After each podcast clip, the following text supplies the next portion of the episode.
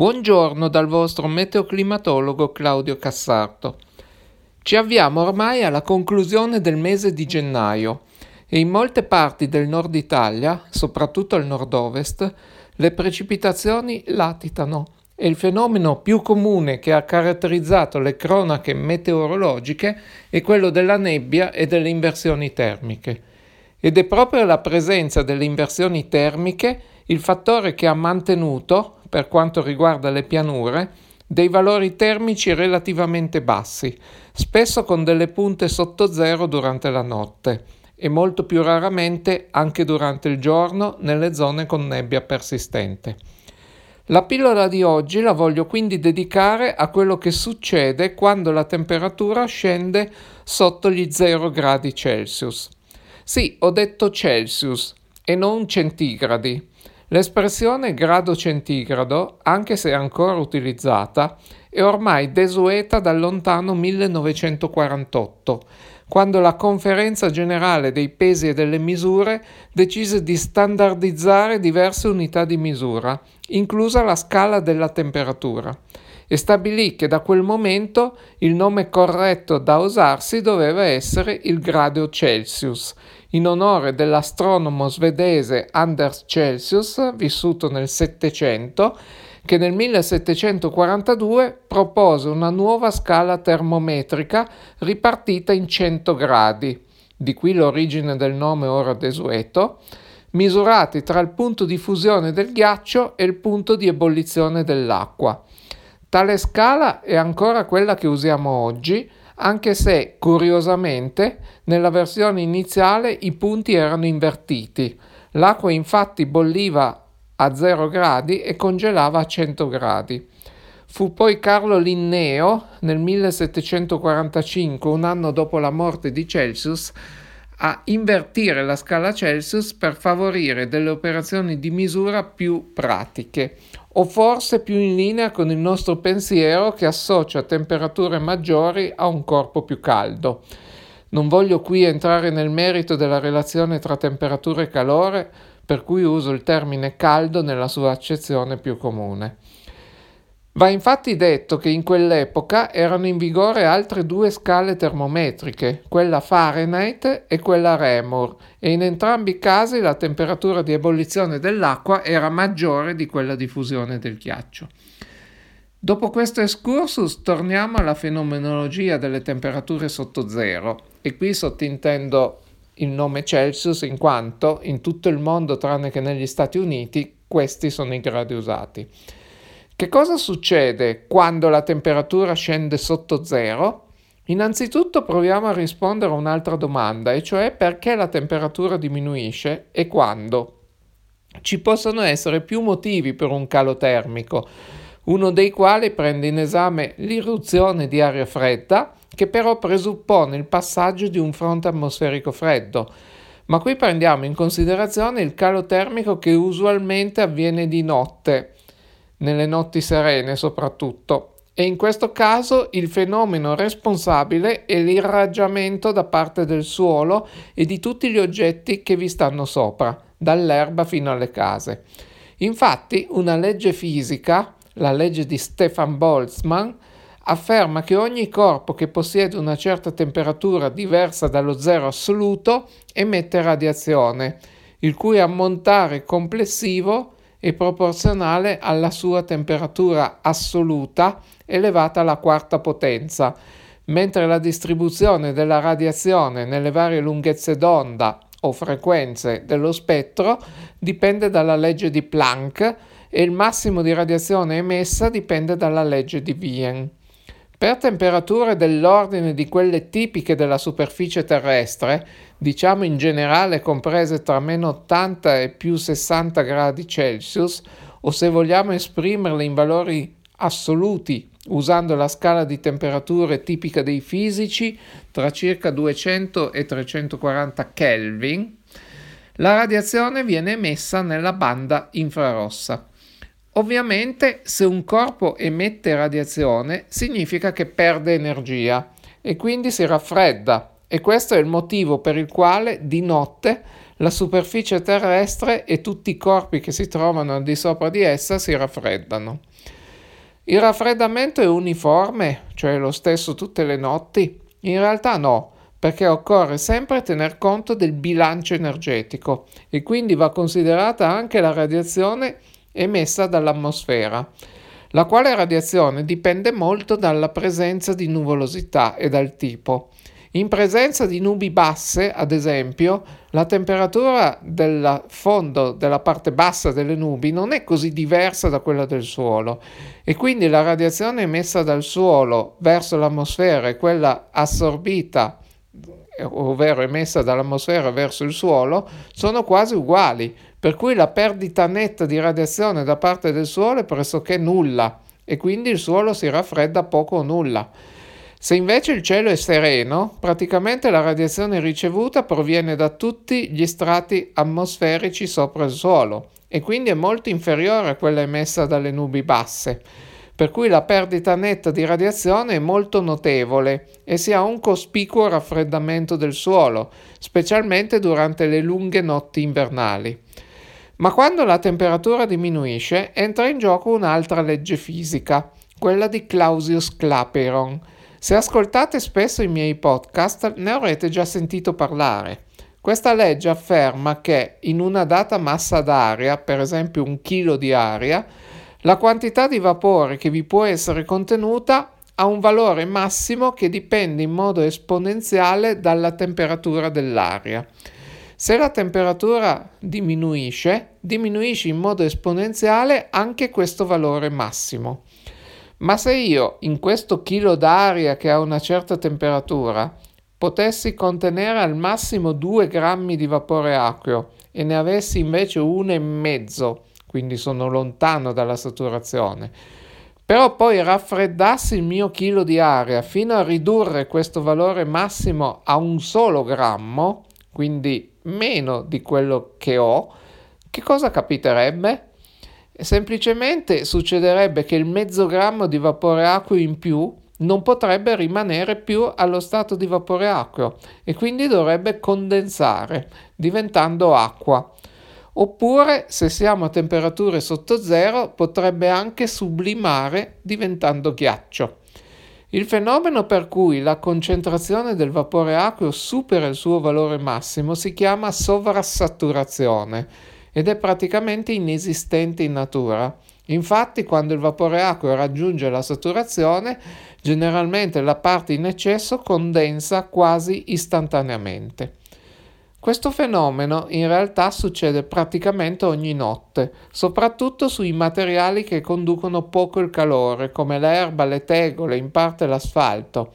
Più precisamente, si forma più facilmente su superfici non riscaldate dal calore condotto dai terreni profondi, come erba, foglie, ringhiere, tetti di automobili e anche ponti.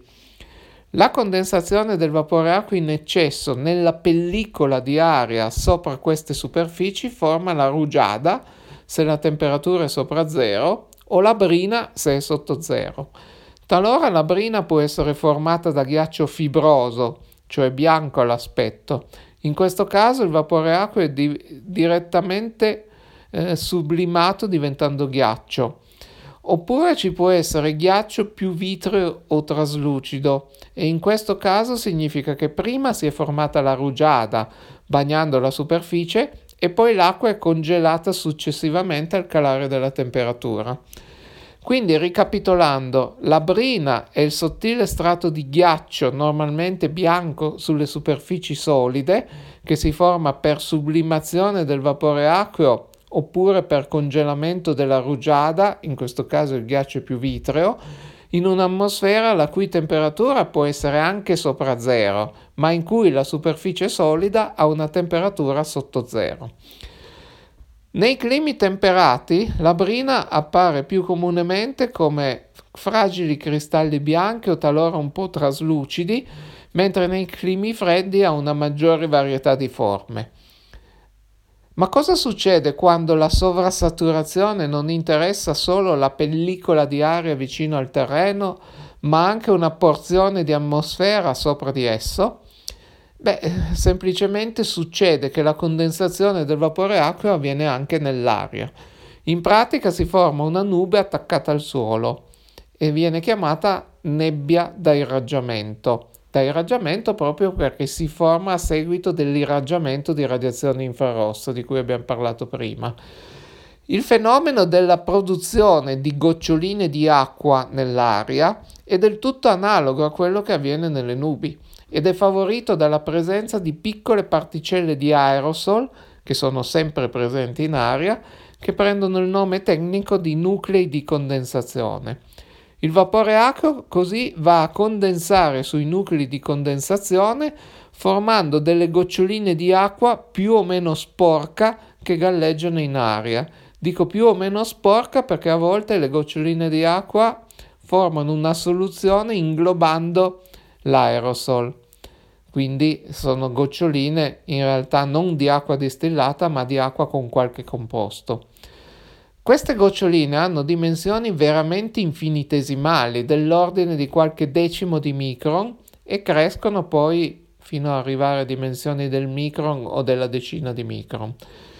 A questo punto uno potrebbe chiedersi se, quando la temperatura è sotto zero, invece di queste minute goccioline si formino piccoli e infinitesimi cristallini di ghiaccio. La risposta è ni. Infatti, solitamente, quando la temperatura scende sotto zero, l'acqua ghiaccia. Tuttavia, intanto il punto di fusione del ghiaccio è 0 gradi solo per l'acqua distillata. Ad esempio, per l'acqua salata si abbassa tanto più quanto è maggiore la concentrazione di sale. E inoltre, più una gocciolina è minuta e piccola e più la tensione superficiale dell'acqua riesce a mantenerla allo stato liquido anche a temperature sotto zero. Si parla in questo caso di sopraffusione. Potrà sembrare strano, ma si possono trovare goccioline di acqua allo stato liquido, cioè sopraffuse, fino quasi a 40 gradi sotto zero. E a 20 gradi sotto zero in media metà dei corpi che galleggiano nella nebbia o dentro una nube sono goccioline di acqua allo stato sopraffuso. L'altra metà ovviamente è ghiaccio. Quindi, se la temperatura è solo di qualche grado sotto zero e c'è nebbia, la stragrande maggioranza degli oggetti che galleggiano sono minute goccioline di acqua allo stato sopraffuso. Però una gocciolina di acqua sopraffusa è in uno stato instabile. Infatti, non appena tocca un oggetto che si trovi a temperatura sotto zero, congela immediatamente. Per cui, se abbiamo nebbia con temperatura di poco sotto zero e tutti gli oggetti sono anche a temperature sotto zero, cosa normale quando c'è nebbia, ecco che queste goccioline, appena toccano qualsiasi oggetto, congelano istantaneamente, formando un minuscolo grano di ghiaccio fibroso, cioè bianco. A differenza della brina, questo processo che produce la galaverna ricopre tutti gli oggetti, anche situati a distanza dal suolo, purché ovviamente nello strato di nebbia. E quindi, ad esempio, i rami e le foglie, se presenti, degli alberi, i cavi della luce e comunque anche le superfici verticali e non soltanto vicino al suolo. La galaverna si differenzia dal gelicidio, pur trattandosi in entrambi i casi di ghiaccio che si deposita su quasi tutte le superfici. Infatti il gelicidio in genere si forma in presenza di precipitazioni piovose, che quindi transitano in uno stato atmosferico con temperature sufficientemente alte da far fondere queste idrometeore, che però impattano su oggetti a temperature sotto zero. Sono le cosiddette piogge congelanti. In tal caso sono le gocce di pioggia o pioviggine a congelare non appena toccano questi oggetti. Trattandosi di un congelamento di gocce relativamente grandi, comunque di dimensioni maggiori rispetto alle minute goccioline presenti nella nebbia, il gelicidio si presenta come ghiaccio trasparente, spesso vitreo, talora poco visibile e proprio per questo molto pericoloso. Inoltre il gelicidio, avvenendo a seguito di precipitazioni, implica cieli nuvolosi o coperti, mentre la galaverna si origina dalle nebbie di irraggiamento che generalmente si formano col cielo sereno, anche se all'interno dello strato nebbioso a volte il cielo è invisibile. Le nebbie possono dare origine a precipitazioni? Ancora una volta la risposta è ni. Tecnicamente la nebbia è una nube al suolo e da tutte le nubi possono originarsi precipitazioni, per cui in effetti anche uno strato nebbioso può produrne, sempre che abbia uno spessore sufficiente. Quando si verificano, queste precipitazioni sono comunque generalmente di intensità debole o molto debole, quindi sono catalogabili tra le pioviggini o il nevischio, a seconda della temperatura dell'aria. I processi che portano alla crescita delle dimensioni delle gocce di nube o di nebbia fino a farle diventare sufficientemente grosse da poter cadere sono praticamente gli stessi che avvengono all'interno delle nubi, con un'unica differenza. Dato che all'interno dello strato nebbioso l'umidità è molto alta, dato che lo strato è già vicino al suolo e quindi il percorso di queste goccioline è molto minore rispetto alle gocce che cadono dalle nubi, la velocità di caduta intanto è molto piccola e inoltre la caduta avviene in un ambiente che è già molto umido, per cui l'evaporazione della goccia durante la caduta è minima.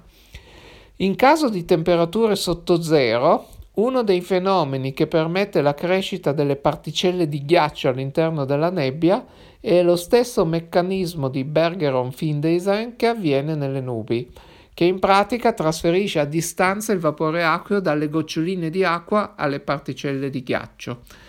L'aggregazione delle particelle di ghiaccio può poi avvenire se queste sono molto numerose, e in presenza di molte goccioline di acqua si possono anche formare dei piccoli fiocchi di neve. Siccome il processo di formazione delle goccioline è influenzato dalla presenza dei nuclei di condensazione e siccome nelle zone fortemente antropizzate e o industrializzate c'è molto particolato emesso da noi esseri umani, talora questi fenomeni di precipitazione da nebbia assumono una rilevanza maggiore. Se si tratta di pioggia passano più inosservati, ma quando invece sono nevosi fanno più notizia. La gente comune in questi casi usa spesso la locuzione neve chimica per identificarli, locuzione che personalmente non mi piace e non uso per diversi motivi. Il primo è che tecnicamente la neve, così come la pioggia, sono sempre chimiche.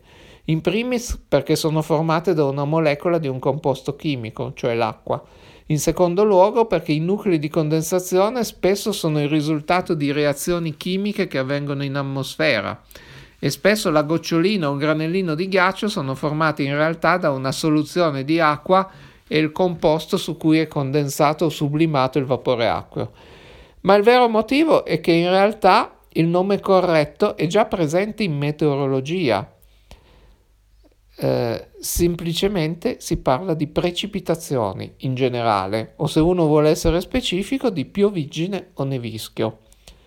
Che vengano da nebbia o da nubi, il fenomeno è lo stesso. Se poi proprio uno vuole sottolineare l'origine di tali precipitazioni dallo strato nebbioso, allora può dire piovigine da nebbia o pioggia da nebbia, oppure nevischio da nebbia o neve da nebbia. Secondo me altre denominazioni non hanno molto senso. Bene, direi che per oggi abbiamo concluso, abbiamo parlato parecchio di varie tipologie di idrometeore, soprattutto ghiacciate, oppure di fenomeni di ghiaccio che avvengono al suolo, quindi anche per oggi vi saluto e vi ringrazio e vi rimando alla prossima pillola.